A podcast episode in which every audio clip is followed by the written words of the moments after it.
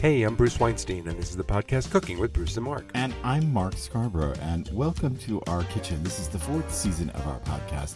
And as you may know, we're doing all kinds of different things in this season. We are actually cooking recipes again in the kitchen. We have all sorts of recipes already up. You can find these recipes, by the way, on our website, bruceandmark.com. There's a blog of these podcast episodes, including the recipes on these podcast episodes and links to the authors' books who appear in the interview sections occasionally on this podcast. And another thing that we are doing is we are doing taste tests. And I wish you could be here in the podcast studio with us right now. I'm not going to say what we're doing this week, but I wish you could be here because the podcast studio has a distinct aroma from what we're tasting. But we'll get to that in a minute. And I hope it doesn't attract vermin. I hope our podcast studio is in our house, and I also hope that it doesn't attract vermin. But I should tell you that you probably don't know this, but if you listen to my podcast, Walking with Dante, you know it. About 2 weeks ago, I came into the podcast studio, and there was a copperhead snake on the floor of the studio, and I just about freaked out. That whole episode of Dante is very weird, with my being very giddy and over the top because of this stupid snake. Anyway, there's no snakes here, but there is going to be a taste testing segment of this podcast. We're going to give our 1-minute cooking tip, and we're going to tell you what's making us happy in food this week. So let's get started. Our 1-minute cooking tip of the week: buy yourself a salad spinner. I'm going to say something. I have had a salad spinner since I first lived on my own in my early 20s. I have had one my entire life. I have seen videos on TikTok of old Italian ladies putting wet salad greens in a towel and spinning them around their kitchen. That's great if you want to do that. You mean shaking them over their heads? Or just spinning them so the centrifugal force drives out the wet. You get wet all over your kitchen. It's disgusting. The best salads are made from totally dried greens, so the dressing can stick to the leaves and the dressing doesn't get diluted by any residual water on the greens. And we're going to have a link to our favorite spinner on the show notes below this episode, wherever you get your podcast. Yeah, and let me also say that salad spinner is absolutely crucial if you grow your own herbs for like a pesto, for parsley, all that stuff, because it's going to be sandy and dirty and gritty, even if you buy the stuff at a farm stand. And really, salad spinner is the only way out of that problem. You got to wash your greens and spin them dry. Again, I want to tell you that it's one of the first. I had a salad spinner before I had a microwave. So there you go. I've had a salad spinner for a long time, and you should have them too. Before we get to the big taste test, our first taste test on the new Cooking with Bruce and Mark, let me just say that it would be great if you signed up for our newsletter. We have a semi-weekly newsletter. It's sometimes connected to this podcast with recipes from it. It's sometimes completely different from this podcast. You can find a way to sign up for it on our website, bruceandmark.com. It's right on the splash page. I do not capture emails. I do not keep them, and I don't know who you are if you've signed up. I just see numbers. 3 people signed up this week, 4 people signed up this week, that kind of thing. So I want to keep your privacy sacrosanct. So there's a word for you, sacrosanct. I want to keep it that way. We're back to Dante, right? Sacrosanct. Anyway, I want to keep it that way for you, so you can always unsubscribe at any given moment, but you can subscribe on our website, bruceandmark.com. Okay, up next, a taste test segment of first ever on the podcast, Cooking with Bruce and Mark. We are doing a taste test of Parmesan and Parmigiano-Reggiano cheeses. Okay, before we do a taste test, can you explain the difference between Parmesan and Parmigiano-Reggiano? In Italy, the only Parmesan cheese you're going to get is Parmigiano-Reggiano. Correct. They don't even know what Parmesan means there. They know what Parmigiano means. They do, because we live in a global culture. It needs to be made in the region of Parma, in Italy, and there's only in the hundreds of cheesemakers in Italy that make Parmigiano-Reggiano. It has to be made according to very specific rules. It must be aged a minimum of 1 year, and we're going to taste stuff that goes way beyond that today. And the first thing we're going to taste, the low-end, shelf-stable Parmesan cheese in the shaker. Everyone knows it as the green can. We're both putting pinches of it in our mouth. Salty mostly. Yeah, the first thing I get hit with is salt. I have to say my initial reaction is cheap pizza restaurant in North America. Yeah, this is the stuff that's in those shaker cans that you put on your pizza. And now it has a slightly sharp taste underneath all of that salt. But man, the initial hit is salt. Now the ingredients say it's made of cultured part skim milk. Even in Parma, Italy, the Parmigiano is made with part skim milk. It is a lower fat cheese. But it's the next ingredient after that, cellulose. Cellulose is plant material, and in a lot of... It's wood fibers. Well, that's it. There's been a lot of testing done of these canned cheeses that contain cellulose, and they find that it's wood. Basically, it's wood chips ground up to a powder to... They claim it keeps it from caking. I claim that it makes it more cost-effective. God, so snotty of me, but... It's in my mouth right now, and the only thing I can think of is cheap. It feels and smells cheap. My father, who passed away 2 years ago, could not stand Parmesan cheese. He couldn't even be in a restaurant with it. He thought it smelled so gross, and he thought it smelled like barf, to be honest with you. It does little bit.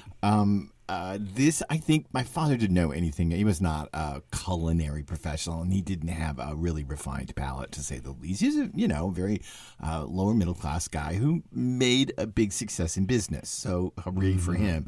But he did not have a refined palate, which is okay. But I think that's because this is what he knew as Parmesan cheese. Okay, we're going to go to another little bowl, which is the pre-grated in the store. So it was in the cheese counter, but it was in a little plastic container. You peel off the top, and it was pre-grated, but it must be refrigerated. This is not shelf stable. And do you know why that is, that it must be refrigerated? Because there's no preservatives added. There were preservatives added in that canned powdered stuff. And I can say also that this pre-grated stuff, if you don't cover it in the fridge, it gets very desiccated and dried out. It's a little more mild tasting, actually, than the canned one. And it's lacking the barf edges. Yeah, it is. It's okay. Part of the difference in the shelf-stable and the refrigerator is also the shelf-stable one is made from pasteurized milk.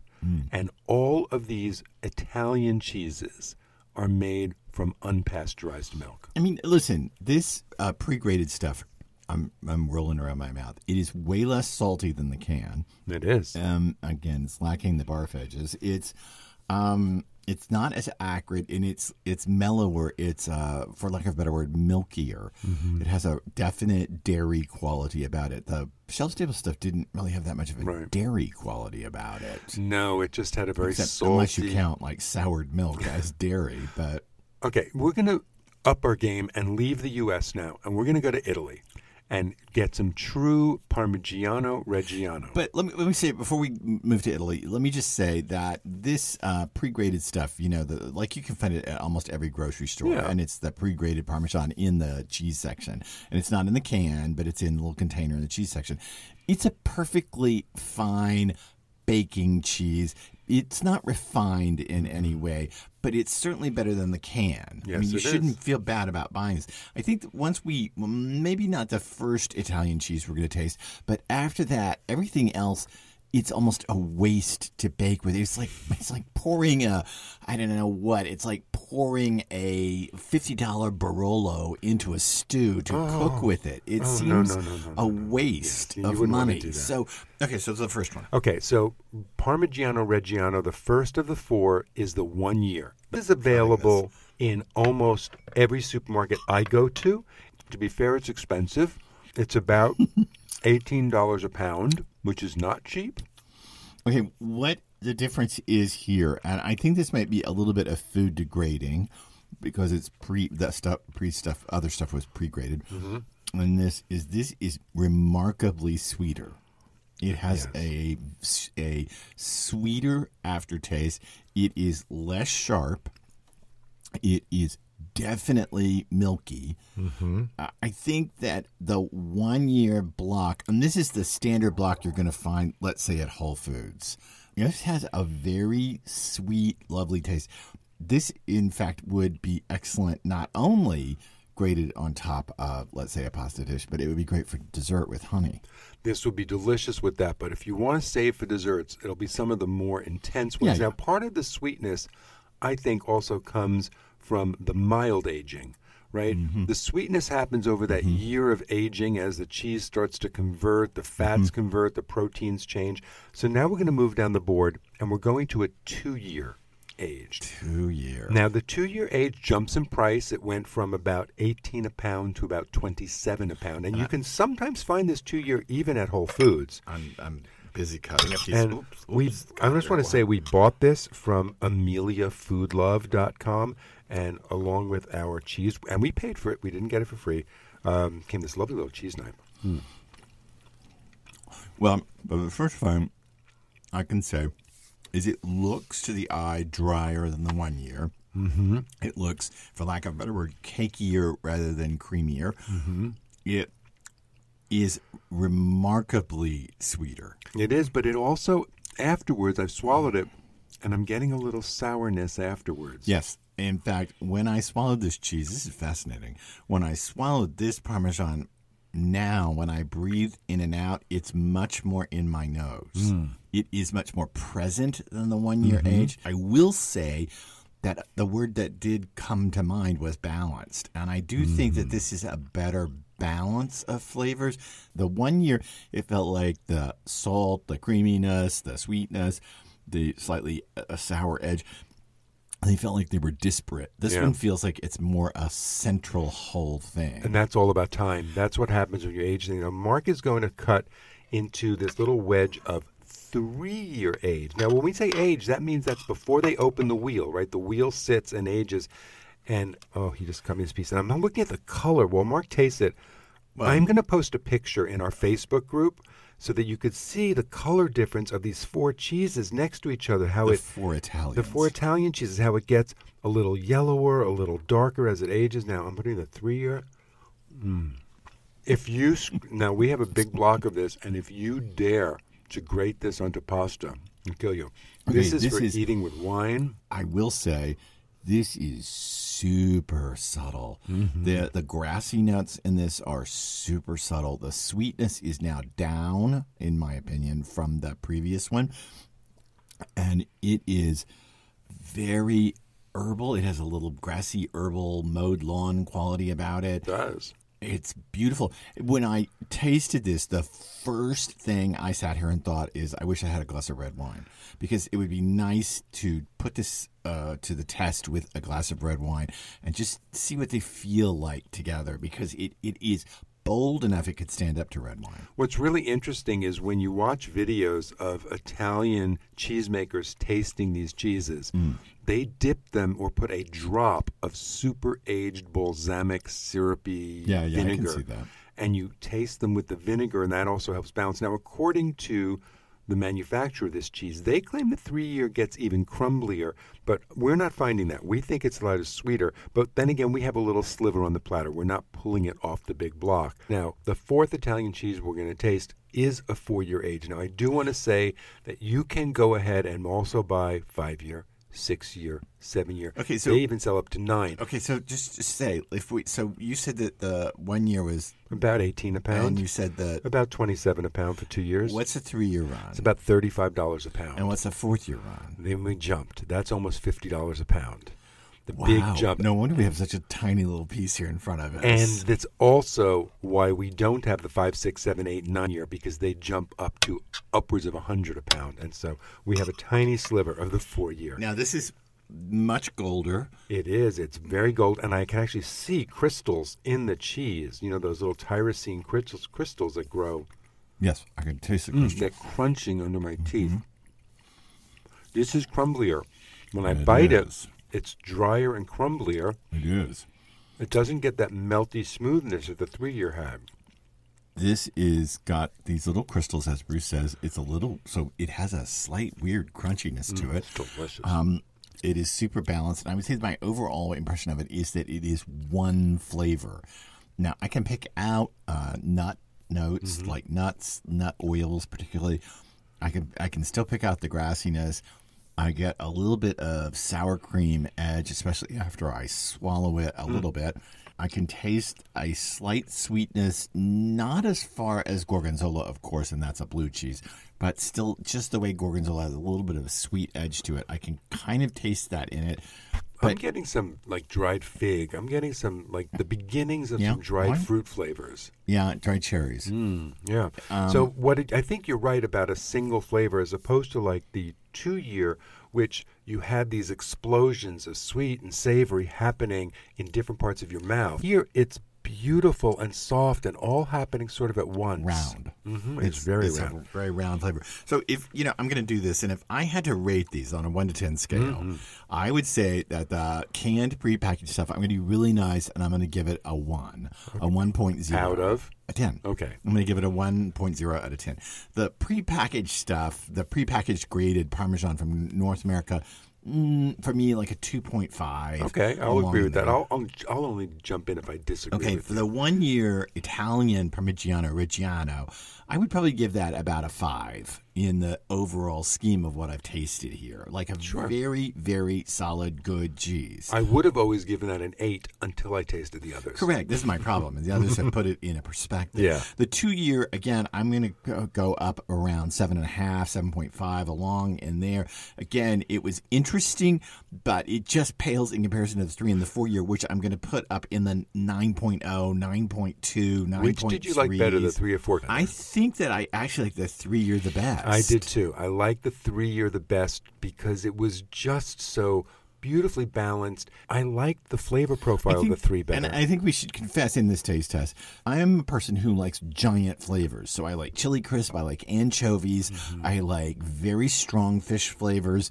I like big flavors. I like bourbon that has a little edge to it. When bourbons get super aged, I actually don't like them anymore because I like a little rough edge around things. So that's just my palate and how I taste.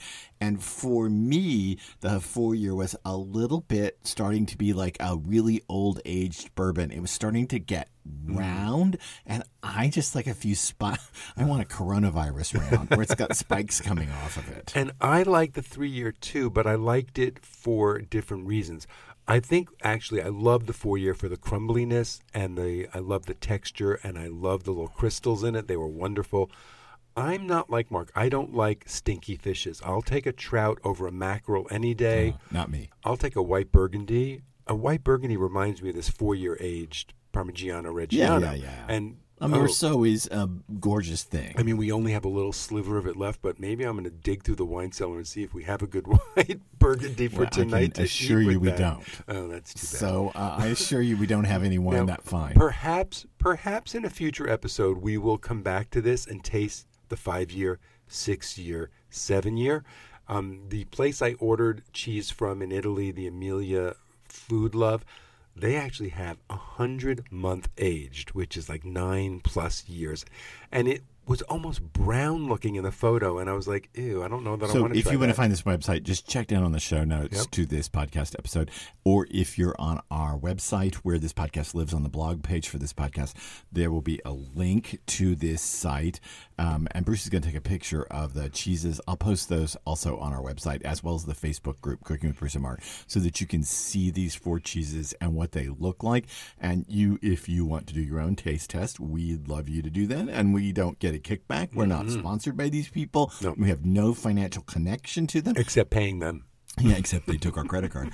Except paying them. And so if you want to taste some of these and then post your results on Facebook in the group Cooking with Bruce and Mark, we would love to see that as well. So that's our taste testing notes. That was a fun little bit. I'm sorry if it seemed as if we were going on and on about these things, but Parmesan is just something, Parmigiano-Reggiano, I should say. Parmigiano-Reggiano. It's just something that it makes or breaks a lot of dishes. And then there are Parmigiano-Reggianos, which I think a lot of North Americans don't know, which we were trying, which go beyond cooking. And they just become, quote, unquote, eating cheeses. In Italy, it is known as the king of cheese for a reason. Yeah, for a reason. All right, up next on our podcast, what's making us happy in food this week?